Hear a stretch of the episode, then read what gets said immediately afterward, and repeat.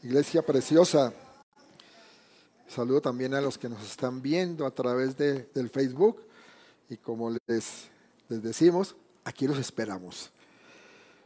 Bueno, muy bien, sí, como dijo Enrique, pues, y también mi esposa lo comentó, iniciamos esta serie que la semana pasada dijimos no es fácil.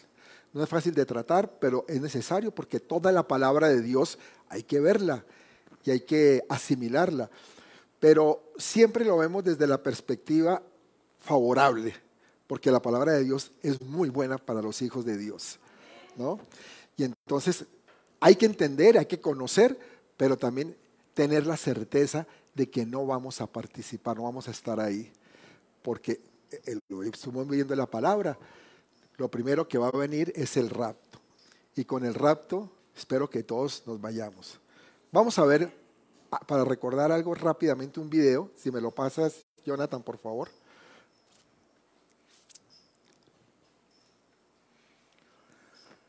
Jesus Christ is coming back for his church. The Bible says in Matthew chapter 24, verse 42, Watch therefore, for you do not know the hour your Lord is coming. I want you to know, church, that Jesus Christ could come this month, or he might come next week, or he could even come.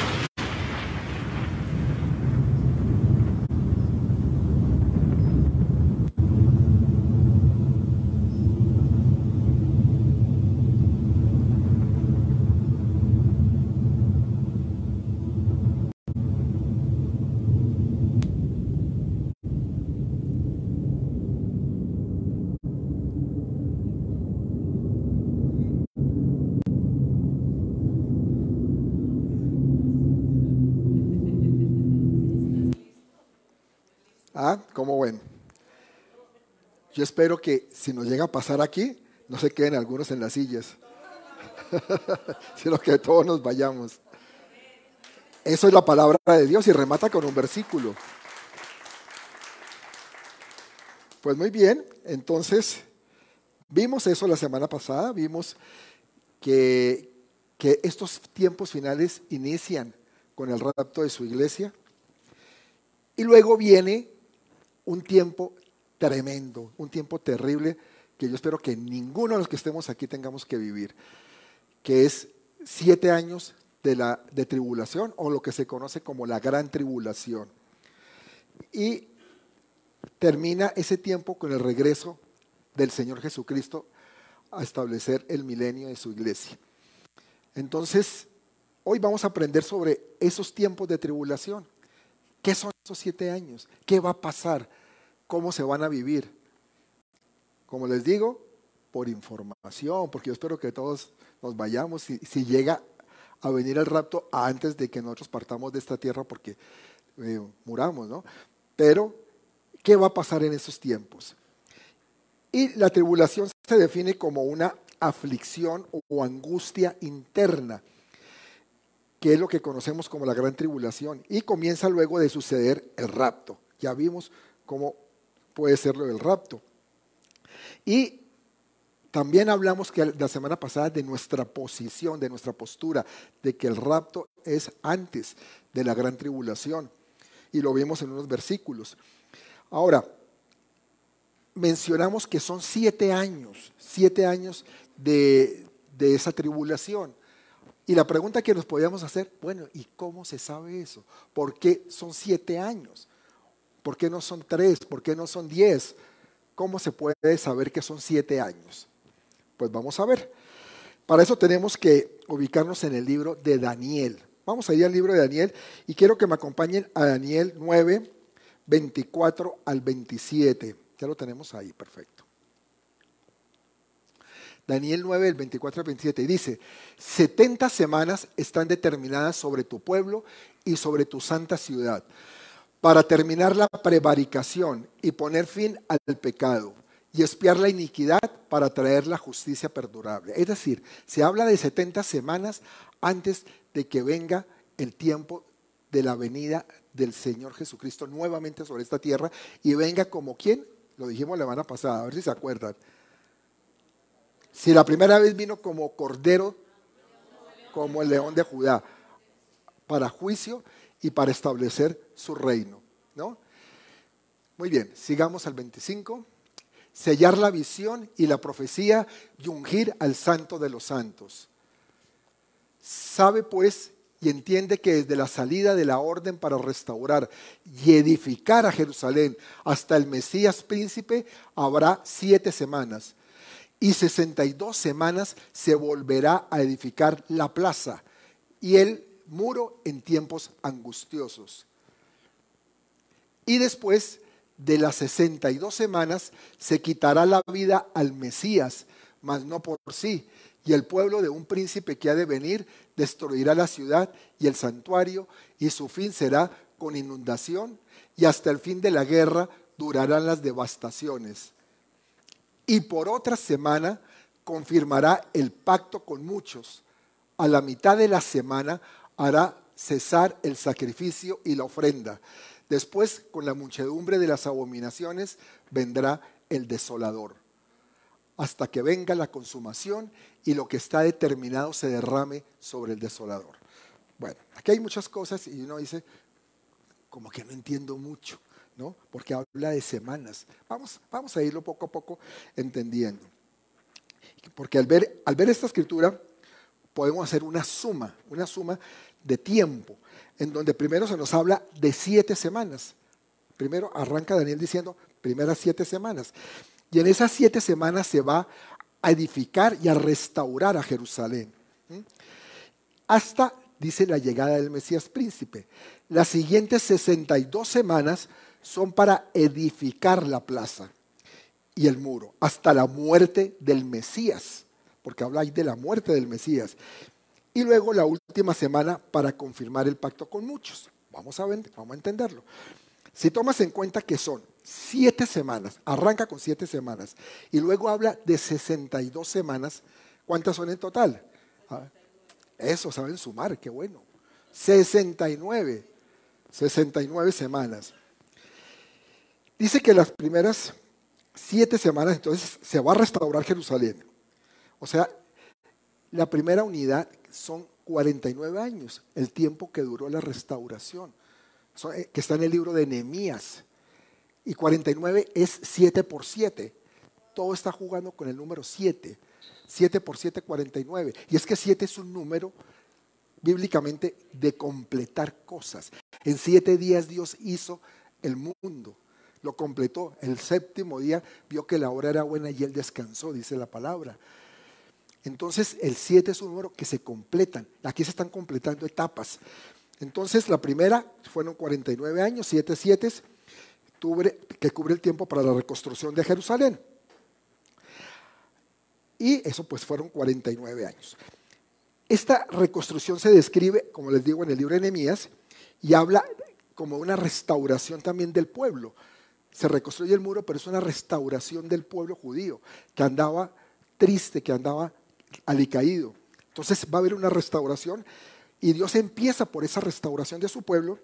Y es que Dios siempre empieza por restauraciones internas y luego lo, lo, manifiesta externamente. Cuando tú llegaste a los pies de Cristo, tú llegaste con una necesidad de ser restaurado internamente.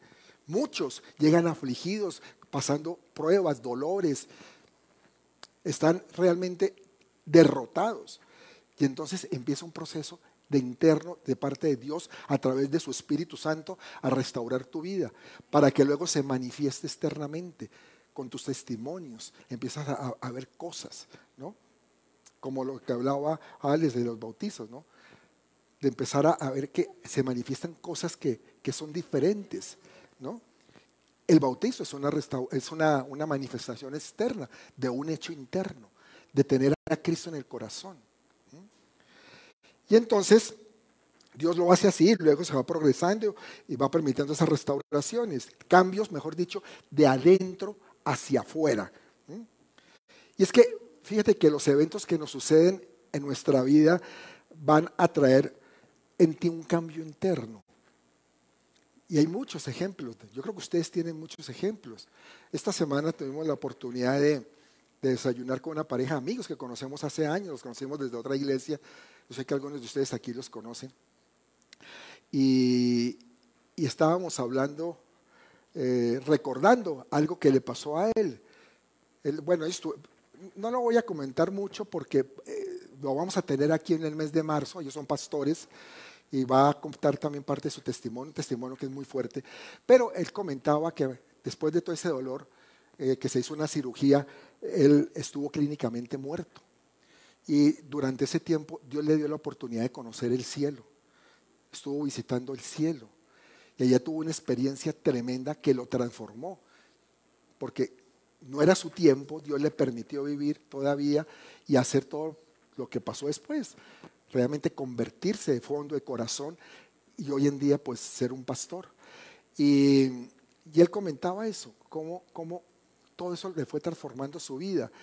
Entonces, un cambio o una, un impacto, algo que le sucedió en su vida, le, produció, le produjo un cambio interno, un cambio de dentro hacia afuera que lo llevó hoy a hacer cosas muy diferentes y a encontrar un propósito de parte de Dios.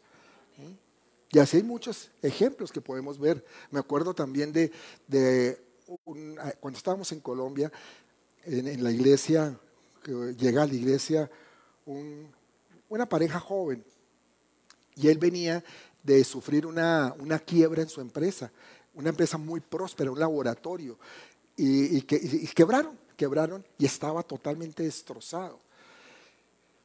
Y Dios lo transformó.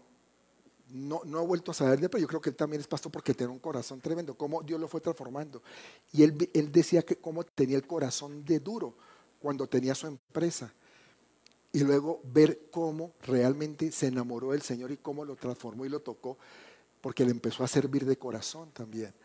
Entonces son cambios de adentro hacia afuera que produce el Señor. Y así Él trabaja con cada uno de nosotros. Pero bueno, no nos desviemos, vamos otra vez a enfocarnos. Entonces, al ver el tiempo en que va, que va a durar la tribulación, y para explicar por qué son, son siete años, vemos que en total son 70 semanas. Así empezó diciendo Daniel, 70 semanas, pero llevamos 69. Hemos hablado siete semanas de lo que fue el tiempo de restauración de Jerusalén y luego vienen otras 62 semanas que ahora sí lo podemos ver como un cambio externo para edificar la plaza hasta la muerte del Mesías. Estos dos eventos ya ocurrieron, ya pasaron, ya pasaron hace años. Y entonces, en realidad, pues han transcurrido cuatro, cuando, cuando se suman todos esos años de los eventos que ya pasaron, ¿saben cuántos años son? 483 años. 483 años. Si dividimos esos 483 años en, en 69, porque estamos hablando de 69 semanas, nos da exactamente 7. 7 el número 79 vuelve a aparecer. Han pasado 483 semanas, Daniel habla de 69, 69 eh, semanas bíblicas, no cronológicas. Y cuando dividimos los años cronológicos entre las semanas bíblicas, nos da 7. ¿Qué dice esto? Que esa semana bíblica son 7 años. ¿Sí lo están entendiendo? una semana bíblica son siete años. Han pasado 69 semanas bíblicas, o sea, 483 años de esos sucesos, y nos queda una semana bíblica de siete años. Que es la semana que se menciona en el versículo 27 de lo que leímos de Daniel. Y que estamos esperando que suceda, porque esa semana todavía no ha sucedido, y es ahí donde se empieza a narrar nuestra historia del día de hoy, de esa semana. ¿Sí? ¿Sí están expectantes? ¿O dejamos así mejor? No, mejor no nos cuenten nada de eso porque de pronto eso va a ser feo. Entonces, esa semana es la que se conoce como una semana de, la tribulación o de la gran tribulación. ¿Mm? Muy bien. Ahora, recordemos nuevamente que, que, las, que es la tribulación, ¿no? Y es el periodo de aflicción, de angustia, de estar apretados, depresión interna que van a tener las personas que no confiaron en el Señor Jesucristo, que no se dedicaron, dedicaron su vida a creer y adorar a Dios. Son personas que siempre pensaron que lo más importante era lo material. Y se preocupaban era por satisfacer sus deseos. Personas que, que vivían más pensando en las cosas terrenales que en las cosas espirituales. Por eso es tan importante lo que tú haces, por ejemplo, en este momento, estar escuchando cosas espirituales que te preocupen, que te diga, tengo que hacer algo, tengo que cambiar cosas en mi vida. Yo no quiero ser de los que me quedan aquí sentadotes y se van todos alrededor, ¿cierto? Entonces, personas que no aceptaron a Jesucristo como Señor y Salvador, pues para ellas es la gran tribulación. Porque ya sabemos, antes está el rapto y por eso la iglesia no va a estar viviendo esos tiempos tan duros de la historia. ¿Y todo por qué? Porque confiaron en el Señor Jesucristo como Salvador de sus vidas. Amén.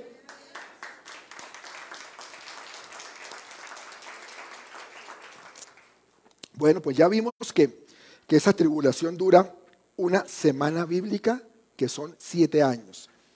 Y también ya vimos lo que significa tribulación, ya lo entendimos. Pues vamos a especificar quiénes van a estar en ese momento del tiempo.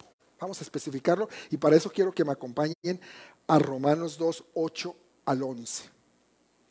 Romanos 2, del 8 al 11. Dice, pero ira y enojo a los que son contenciosos y no obedecen a la verdad, sino que obedecen a la injusticia, tribulación y angustia sobre todo ser humano que hace lo malo el judío primeramente y también el griego, pero gloria y honra y paz a todo el que hace lo bueno, al judío primeramente y también al griego, porque no hay acepción de personas para con Dios. Aquí está claramente tribulación y angustia sobre todo ser humano que hace lo malo. Y nadie se salva si está haciendo lo malo. Dijimos que, que en la tribulación, la presión, que viven las personas es interna, por dentro, esa angustia, esa aflicción. Y la gente que a pesar de, observar todo lo que está ocurriendo, eh, que, es preocupante ver lo que, lo que está pasando, pero más tremendo es lo que sienten por dentro, por dentro, esa presión es aún mayor y va a producir una angustia también mayor, porque se, se empieza a sentir que no hay escapatoria, es que eso es lo tremendo, que no hay escapatoria que yo quisiera salir de esto y no puedo. ¿Qué hago? Vamos a hacer un recorrido un poco rápido por los siete sellos. Ustedes han oído hablar de los sellos. ¿Ok? De pronto los hemos oído hablar, pero no los conocemos. No sabemos, o de pronto lo hemos leído y ni siquiera lo hemos entendido. Pero vamos a hacer un recorrido ahí por los siete sellos que menciona Apocalipsis 5. Apocalipsis 5 lo menciona y que eh, los cuales representan una serie de eventos previos al regreso de Jesús. Y también describe un momento en que Jesús es alabado y por eso es el, que, el único que tiene eh, esa autoridad para abrir los sellos. Ahí lo dice, no lo vamos a leer, pero Apocalipsis 5 habla de eso. No está especificando los sellos, está diciendo quién los va a abrir y por, qué los tiene que abrir Jesús. Ahora, quiero aclarar algo, que lo importante no son los sellos en sí mismos, ni los eventos que ocurren. Lo importante es que Jesús va a regresar. Eso es lo que tiene que estar en nuestra mente, que Jesús va a regresar y que comprendamos que a través de su amor, Él entregó todo por ti en la cruz del Calvario. Él lo dio todo para que tú pudieras estar aquí, pudieras estar atento, pudieras estar escuchando, preparándote para estar en su eterna gloria. Amén. Entonces, también para que entienda lo que le va a ocurrir al que no es creyente, también necesariamente, ¿no? Bueno, es importante por eso que tú tengas ese sentido de urgencia, sentido de urgencia de decir, wow, esto es tremendo, yo quiero compartirle, que, yo no puedo dejar que mi, mi, hermano, que mi primo, que mi tía se pierda y tenga que vivir estas circunstancias. Tengo que hablarles de Cristo. Ahora, quiero que me acompañen, nos vamos para los sellos, al libro Apocalipsis para iniciar este recorrido. Y el primero que vamos a encontrar es el, el sello del caballo blanco. Vamos a leer Apocalipsis 6, versos 1 y 2. Apoca- vamos a estar recorriendo Apocalipsis 6, versos 1 y 2, que dice, vi cuando el Cordero abrió uno de los sellos. ¿Quién lo abrió? Jesús. Y oí a uno de los cuatro seres vivientes decir como con voz de trueno, ven y mira. Y miré. Recuerden que esto todo lo está narrando Juan. Juan, el discípulo, el apóstol. Juan que tuvo todas estas visiones tiempo después de que ya había partido el Señor Jesús. El Señor le- dio estas visiones a él y él por eso lo plasmó en este libro de Apocalipsis. Entonces dice él, ven y mira y miré. Y he aquí un caballo blanco y el que la montaba, el que lo montaba tenía un arco y le fue dada una corona y salió venciendo y para vencer. ¿Qué es esto? Nos dicen amén, pero, ah, wow, esto no está el de amén. y les voy a explicar por qué. Porque de pronto no no es el que están pensando que venció. Aquí vemos que quien abre este sello pues es Jesús y lo primero que nos dice es que había un caballo blanco. Y el que lo monta tiene un arco, pero este arco no tiene flecha, no habla de ninguna flecha, solamente que tiene un arco. Y un arco sin flechas es como una pistola sin balas, ¿no? No nos sirve de mucho, ¿verdad? Pero ese arco significa o es, representa una paz. Al no tener esa flecha es una paz. Y es una paz que logra a través del vencimiento sin armas y sin guerra. Pero, ojo, es una paz falsa. Una paz que poco durará. Estamos hablando del primer sello. Esto es lo que se habla empezando la gran tribulación. Qué interesante que cuando venga el rapto y las personas sean llevadas con, con Jesucristo, los que se quedan aquí van a sentir una paz. Ay, siquiera se fueron estos locos que, me tenían hasta aquí predicándome. ¿No? Van a sentir una paz. Y una paz que es falsa. Y esa paz, esa paz falsa también está controlada por Dios, fíjense. Dios tiene el control de todas esas cosas. El jinete que monta el caballo blanco es un conquistador. Y al final del versículo dice justamente que salió venciendo. Y es que es justamente lo que necesitará el mundo en la terrible confusión que se, que se encuentra por, por todo lo que fue el arrebatamiento de la iglesia. Porque es que eso va a traer en todo caso confusión. Que un poco de gente se esté desapareciendo. Lógicamente eso causa caos, ¿cierto? Y este personaje que monta el caballo blanco es el que tiene poder para conquistar el desorden, la confusión, el temor que va a haber, que impera en el mundo, y va a traer promesas de paz y prosperidad. Y esas promesas van a cautivar a todo el mundo. Todo el mundo dice, wow, este era el que necesitábamos. Menos mal que llegó, porque cómo íbamos a, a, sobrellevar toda esta situación. Menos mal que ya está aquí, ¿no? Y su primera misión será apaciguar un mundo convulsionado por el arrebatamiento. Pero sobre él van a actuar poderes engañosos. Poderes que van a engañar a la gente del mundo para que digan, sí, este sí es, ¿no? Ese sí es el que nos trae la solución a todos nuestros problemas. Vamos a ver lo que dice 2 de Tesalonicenses 2, 11, 12. Dice, por esto Dios les envía un poder engañoso para que crean la mentira, a fin de que sean condenados todos los que no creyeron a la verdad, sino que se complacieron en la, en la injusticia. Wow. Complicado, ¿no? Se empezó como a complicar la historia. Aparentemente estaba como bonita. Venía un momento como paz. Y resulta que aquí hay algo, hay engaño. Hay engaño y eso ya no me suena tan bien.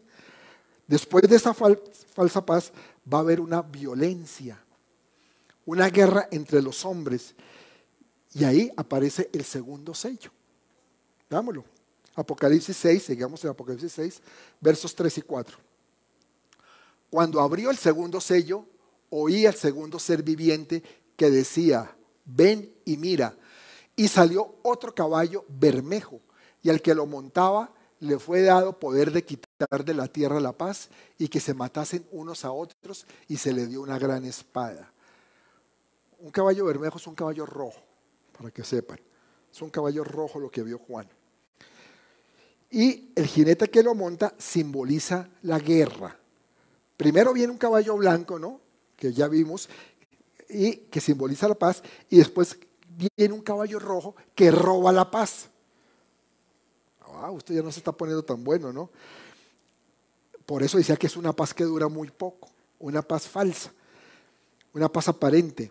Y al jinete se le da una espada que es una espada de guerra sobre toda la tierra y donde se empiezan a matar unos con otros. ¿Mm? Entonces realmente empezamos a ver un acontecimiento desastroso. Y estamos hablando del inicio del tiempo de los siete años, porque ese tiempo de paz es muy corto. Estamos todavía empezando la, gran tribulación. Y va a empezar a, haber cosas que no van a querer, no, no van a decir los que se quedan, los que no creyeron en Jesús. Y los cristianos, al ir, los que, los que estamos entendiendo esto hoy en día, los que vamos a, al entender lo que van a pasar estas personas, pues es lo que les decía, nos tiene que generar un sentimiento de afán, de compartir todas las verdades del Señor de que la gente entienda que necesitan a Jesús para salvación. Amén.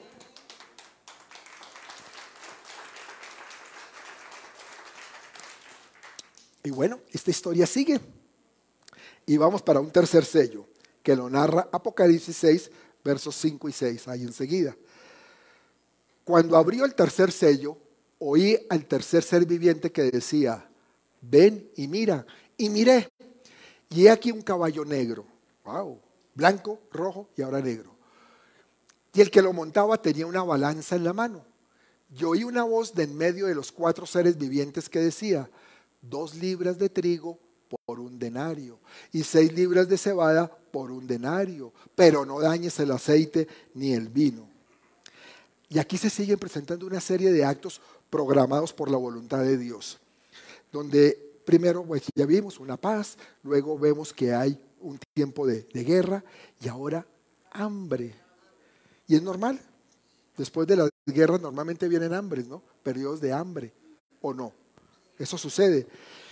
Y eh, el caballo negro pues representa eso, representa el hambre. Este, este sello habla de dos libras por un denario. La palabra denario es el salario que recibe una persona por su día de trabajo, de la época de... Por eso Juan lo escribe así, en esa época se pagaba con el denario y entonces era un día o una jornada de trabajo.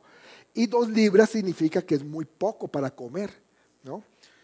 Eh, si se trata de una familia pequeña, pues dos libras de, de harina, muy poco. Entonces, en otras palabras, las personas van a trabajar duro, pero para medio comer y por eso va a existir hambre. También dice ahí que seis libras de cebada por un denario. Es decir, sí, de pronto se puede comer más, pero con menos calidad. ¿Por qué?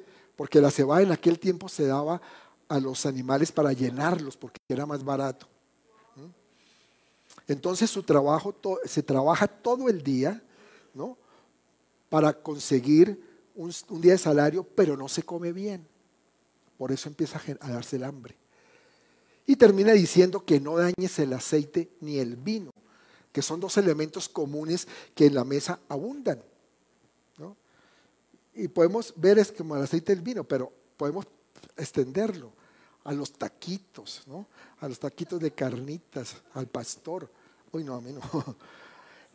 O la carnecita. ¿Tienen hambre?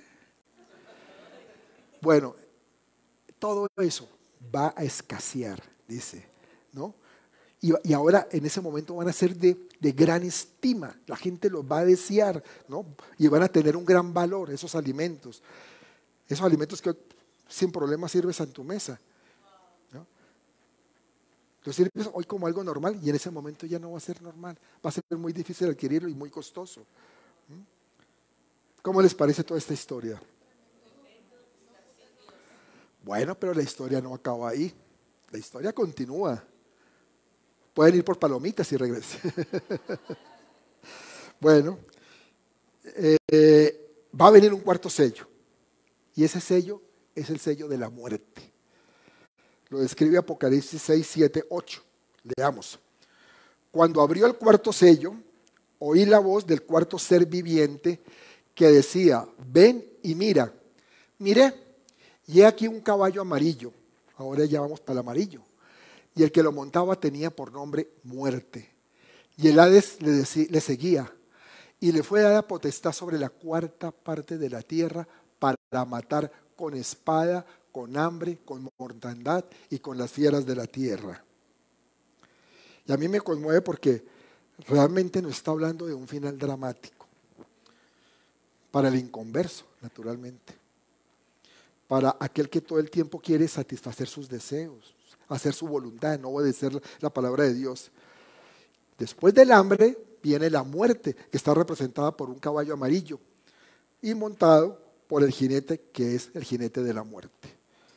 Este jinete también va a aparecer con una espada, nos dice, pero una espada distinta a la anterior, no es la misma espada, es una espada mm, personalizada, que es la espada más pequeña, como una daga que se usaba para herirse por, como complemento a la primera espada, como para el remate, digámoslo así. Entonces se trata de una guerra más personalizada, más encarnizada en otro sentido. Y se habla algo terrible de la muerte de la cuarta parte de la tierra. Ah, yo les decía que hace poco salió el, el, dato de que la población de la tierra había llegado a 8 mil millones de seres humanos, como en el mes de, fines de noviembre, principios de diciembre, salió el dato, que se llegó a los 8 mil millones. Si se va a la cuarta parte de la Tierra, es el 25%, o sea, 2 mil millones de seres vivientes. De lejos, mucho más de lo que se llevó la pandemia. ¿no? Y miren, eso es como la, población de México, hablamos de los 120 millones, es como la población de México multiplicada por 16, es decir, 10 veces, 16 veces desaparecida México. Demasiado, ¿no? Para que veamos la magnitud, el tamaño de estos, de estos números lo que es esa mortandad. Entonces, es algo fuerte. Y hasta aquí ya vamos cuatro sellos. Cuatro sellos que se desarrollan en la tierra con cuatro jinetes visitando la tierra, ¿no? Y el quinto sello se va a desarrollar es en el cielo. Porque se va a referir a los santos que claman a Dios por lo que ha pasado. Vamos a verlo. Veamos versos 9 9 al 11. Vamos a ver. Cuando abrió el quinto sello, vi bajo el altar las almas de los que habían sido muertos por causa de la palabra de Dios. No está hablando, para que lo entiendan, no está hablando de los que habían muerto en Cristo. Porque pues muertos en Cristo son muchos más. No, los que habían muerto por causa de la palabra de Dios y por el testimonio que tenían y clamaban a gran voz diciendo, ¿hasta cuándo, Señor, santo y verdadero, no juzgas y vengas nuestra sangre en los que moran en la tierra? En otras palabras, están pidiendo justicia estas personas. Están pidiendo justicia por lo que les pasó a ellos en la tierra. Y dice el 11, y se les dieron vestiduras blancas y se les dijo que descansasen todavía un poco de tiempo hasta que se completara el número de sus consiervos y sus hermanos que también habían de ser muertos, como ellos. Dios les dice, esperen un poco, tengan paciencia, va a llegar, el tiempo va a llegar, ese tiempo de, de hacer justicia. ¿No? ¿Y quiénes, pues quiénes son esos muertos? ¿no? muertos por causa de la palabra de Dios, por el testimonio que tenían, dice. Entonces son los creyentes que, que en cualquier tiempo, que por su fidelidad al Señor, los mataron, murieron en forma violenta. Y que hoy en día todavía faltan, porque ahí lo dice, estamos esperando algunos que van a venir, porque todavía matan cristianos en el mundo. Nos enteramos de muertes en la India, en la China, países donde entrar el Evangelio ha sido muy, muy difícil. y gente misionera que los han asesinado por la palabra de Dios. Yo les comentaba hace poco en una enseñanza de un médico que en el África lo mataron, que se fue misionero por ese deseo de ayudar a la gente, de que no había medicamentos, de que no habían médicos, y se fue, se llevó a su familia y lo mataron allá. Entonces, se trata de estas personas, ¿no? ¿Sabe quién murió también violentamente? Y por ahí se empieza. Jesús. Jesús fue condenado a morir en una cruz. Sus apóstoles también. La mayoría de ellos murieron violentamente. Y también innumerables generaciones de creyentes en diferentes lugares del mundo hasta nuestros días. Ellos han sufrido, han muerto por causa de su fe. Y ahora, pues en esta narración, los encontramos en el cielo esperando a que se haga justicia, que se haga justicia con ellos. Porque a fin de cuentas la muerte, su muerte fue injusta, entonces piden justicia. Ellos murieron por creer la palabra. Eh, y aunque esto puede que nos sorprenda, puede sorprender a algunos, sigue siendo una realidad, como les digo, que en muchas partes todavía gente esté muriendo cada día. ¿no? Y estos mártires fueron condenados injustamente a muertes por tribunales humanos. Ahora esperan ya su reivindicación por parte del tribunal de Dios. Entonces es un sello que pide un juicio justo. Vienen estos sellos tan terribles de destrucción aquí, pero ese quinto dicen desde allá arriba, justicia, clama, justicia, justicia. ¿no? Vamos al sexto sello. Y vamos a leer Apocalipsis 6, 12 y vamos a ir hasta el verso 17. 12 al 17. Dice, miré cuando abrió el sexto sello y aquí hubo un gran terremoto y el sol se puso negro como tela de silicio y la luna se volvió toda como sangre. Hace unos años dimos una, una serie también sobre las lunas de sangre.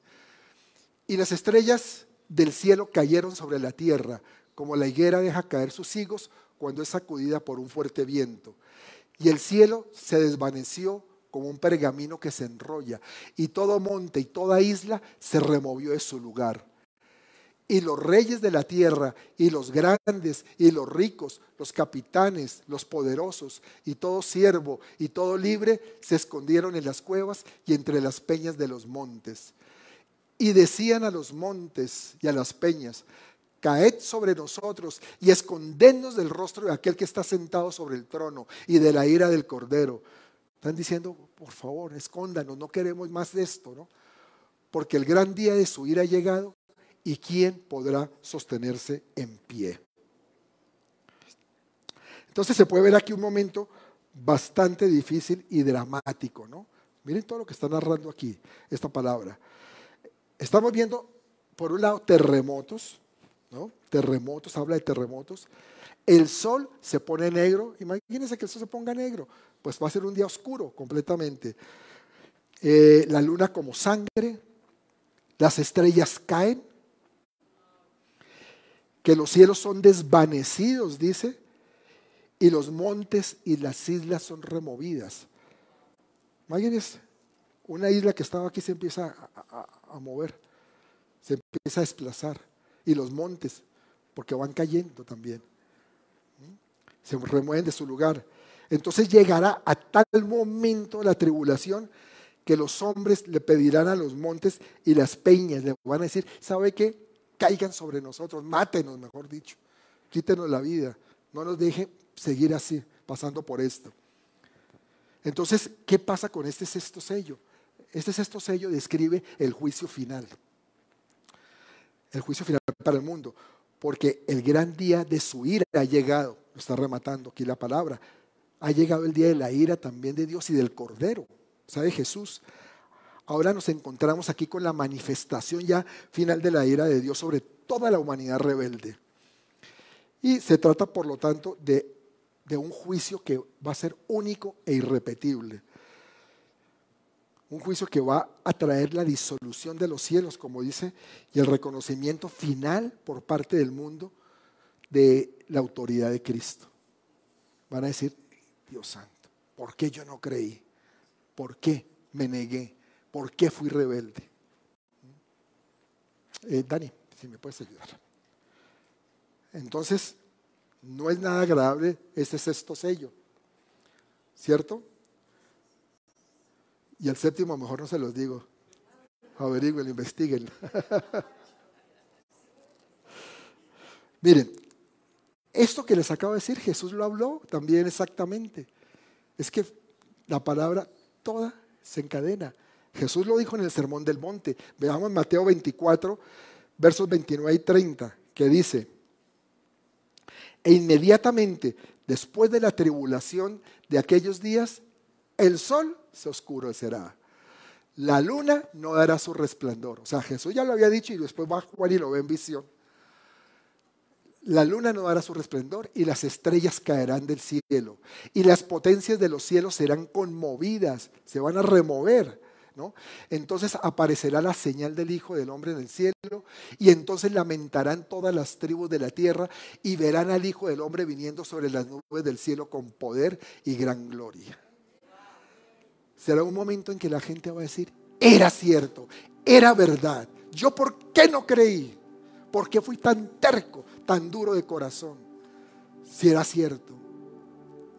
Y ya no habrá nada que hacer, porque se cree por fe. Y la fe es creer para ver, no ver para creer. Tú crees y vas a ver, pero si tú esperas ver para creer, estás frito. Por eso es bueno uno andar conociendo esto dentro del bendecidero Aquí en el bendecidero, afuera no hay bendecidero, entonces es más duro. Entonces dentro del bendecidero estamos bien y estamos entendiendo las cosas, ¿verdad? Amén.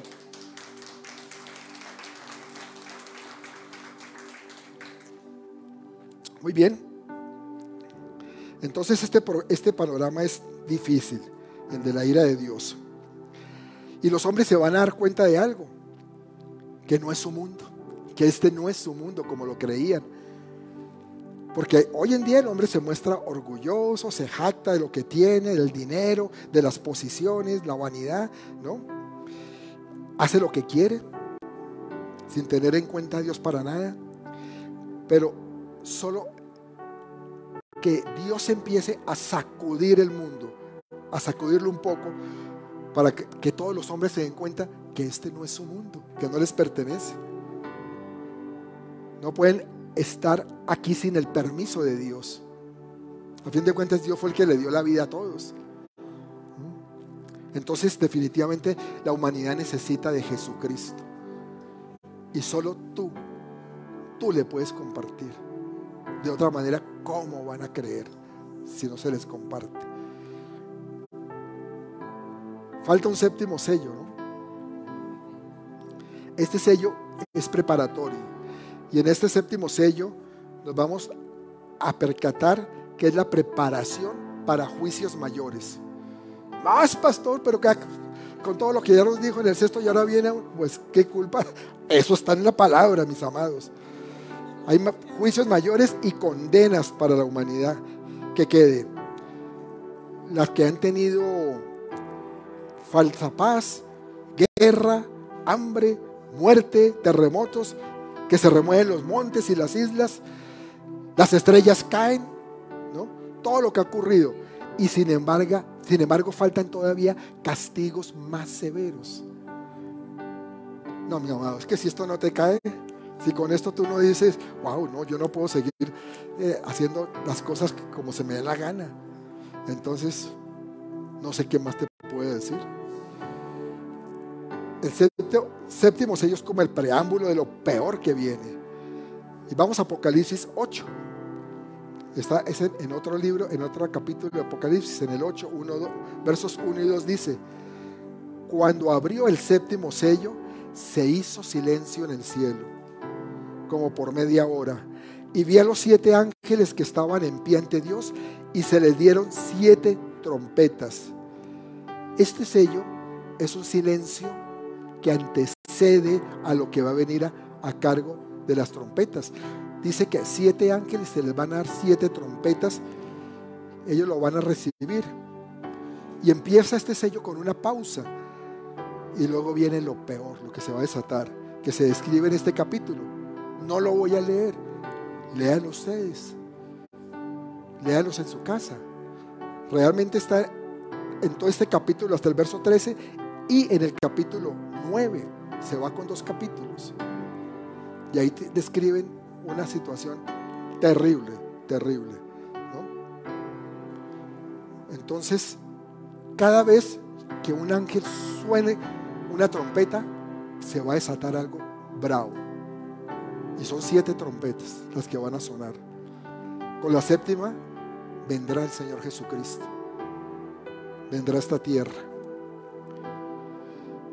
Todo esto está anunciando el regreso de nuestro Señor Jesús. Por eso es bueno que tú, mi amado, hagas una pausa en tu vida. Pienses, reflexiones sobre estos acontecimientos. Que realmente te pongas a cuentas con Dios. Y también a compartir el Evangelio en estos tiempos finales que estamos viviendo. Porque no sabemos. En el video con el que empezamos hoy, el pastor estaba diciendo, no sabemos cuándo empiece todo esto, pero estamos pronto. Y de pronto en, la misma, en el mismo culto se da el rapto, porque no sabemos. El tiempo y la hora nadie lo conoce, pero las señales sí se están viendo, todas las señales se están manifestando. Entonces, estamos en los últimos tiempos. Y todo esto va a ocurrir en verdad. Yo sé que para ustedes a veces es difícil decir, yo cómo voy a creer eso. Pero lo dice la palabra de Dios. No lo estoy diciendo yo. Todo lo he leído en la palabra de Dios. Y la palabra siempre se ha cumplido. Empezamos con una descripción de Daniel de, que, que duraron 483 años y todo se cumplió. Todo se cumplió. Entonces no podemos dudar de que así va a ser en la gran tribulación en donde la humanidad que se quede aquí va a quedar sin salida, sin opción para seguir adelante.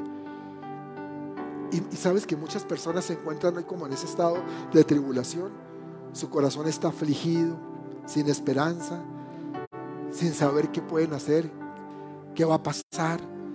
Y todo porque no tienen fe, no tienen al Señor en sus vidas y sus corazones se encuentran atrapados. Corazones atrapados, sin esperanza. Vamos a ponernos de pie.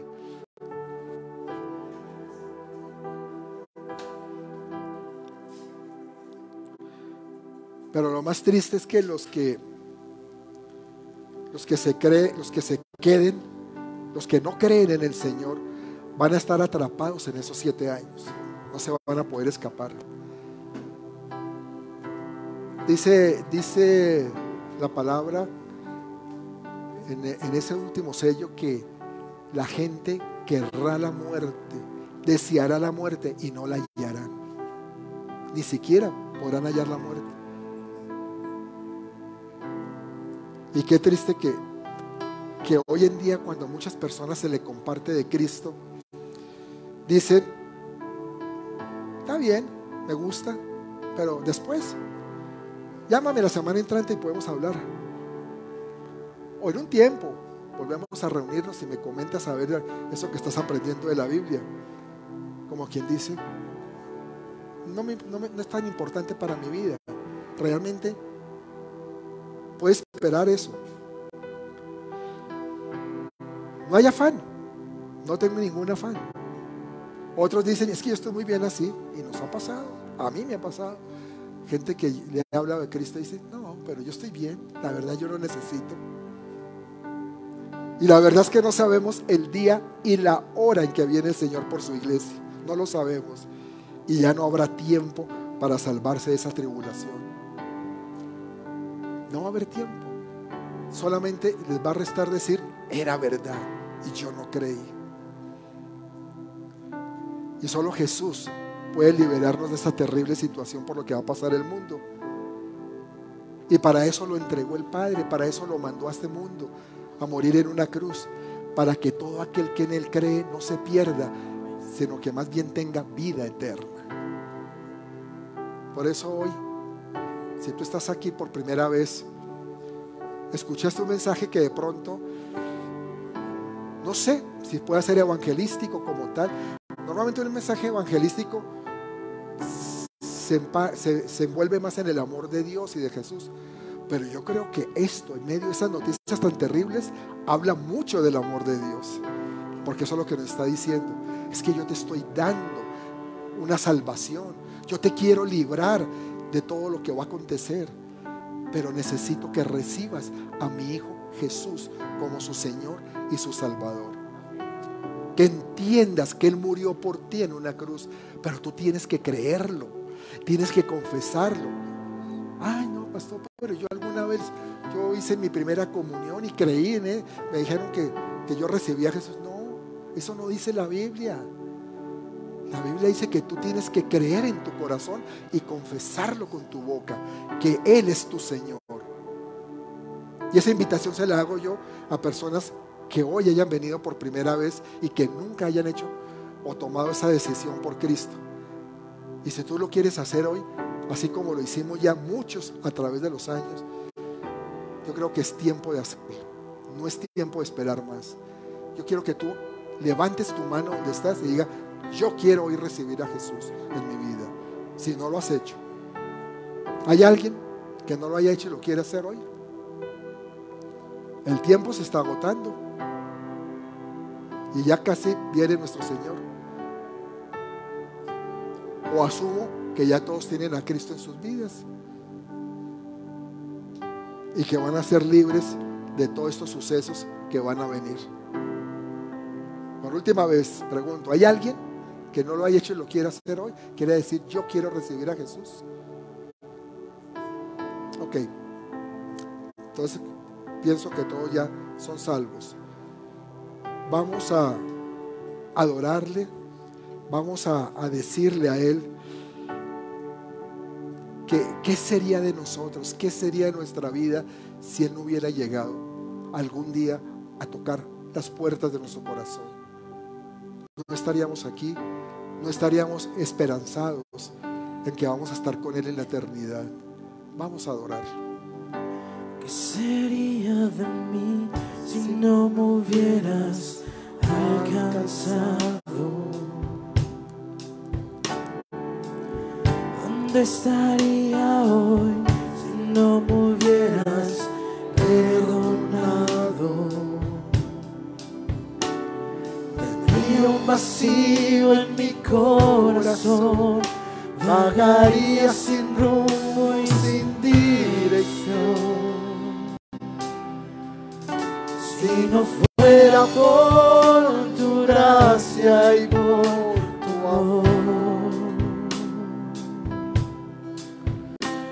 No fuera por tu gracia y por tu amor. Sería como un pájaro herido que se muere en el suelo. Sería como un siervo que brama por agua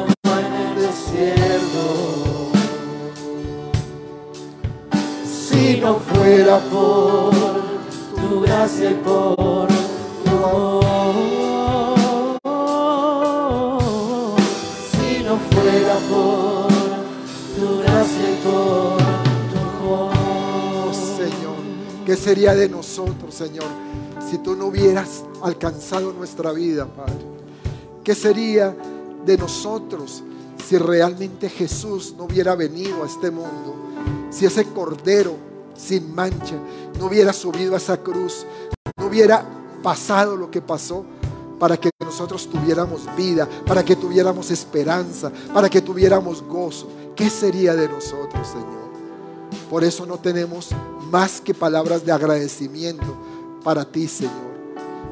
No sabemos cómo expresarte nuestro agradecimiento de que hoy podamos saber, Padre, que el día que tú vengas por tu iglesia, nos vamos a ir con ella, Padre. Vamos a estar ahí, Señor. No vamos a estar pasando estos tiempos difíciles que nos narran estos siete sellos que están en tu palabra, Señor tiempos de tribulación, Señor, tiempos que nadie, nadie desearía pasar, Señor, pero que van a suceder, Señor.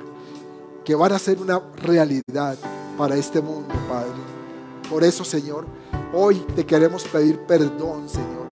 Perdónanos por aquellos momentos en que nos hemos apartado, que nos hemos alejado, Señor. Que hemos incluso dudado de tu propia palabra, Señor. Que no hemos querido obedecer tu palabra, Señor. Perdónanos, Señor. Hoy entendemos que tu palabra es la única alternativa que tenemos y que el creerla nos asegura un lugar en tu cielo santo, Señor. Por eso hoy creemos esa palabra. Hoy caminamos en esta palabra, Señor. Hoy nos movemos en ella, Padre, para saber y para tener la seguridad de que vamos a estar contigo en tu trono celestial, Señor. A tus pies, Señor, adorándote por toda la eternidad, Padre. Gracias, Señor. Gracias, Padre. En el nombre de Jesús. ¿Qué sería de mí si no me hubieras alcanzado? ¿Dónde estaría hoy si no me hubieras perdonado? Tendría un vacío en mi corazón, vagaría sin rumbo y sin dirección. No fuera por tu gracia y por tu amor, si no fuera por tu gracia y por tu amor, sería como un pájaro herido que se muere en el suelo. Sería como un ciervo que brama por agua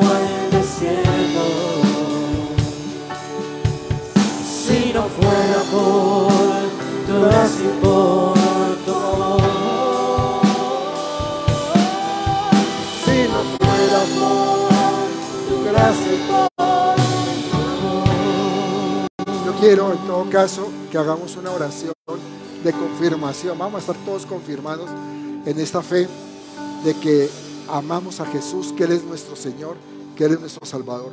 Vamos a repetir, por favor. Amado Padre, gracias por tu palabra. Gracias porque mi nombre está escrito en el libro de la vida. Hoy, Señor, quiero confirmar mi pacto contigo.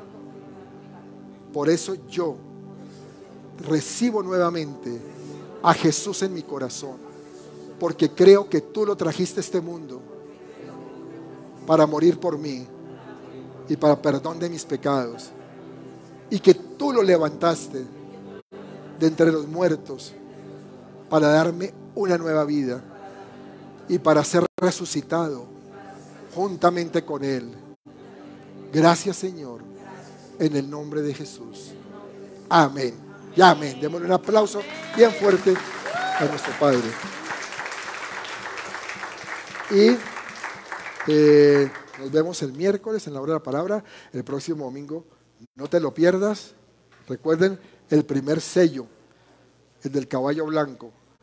¿Quién es? El anticristo. Pues vamos a hablar del anticristo próximo domingo.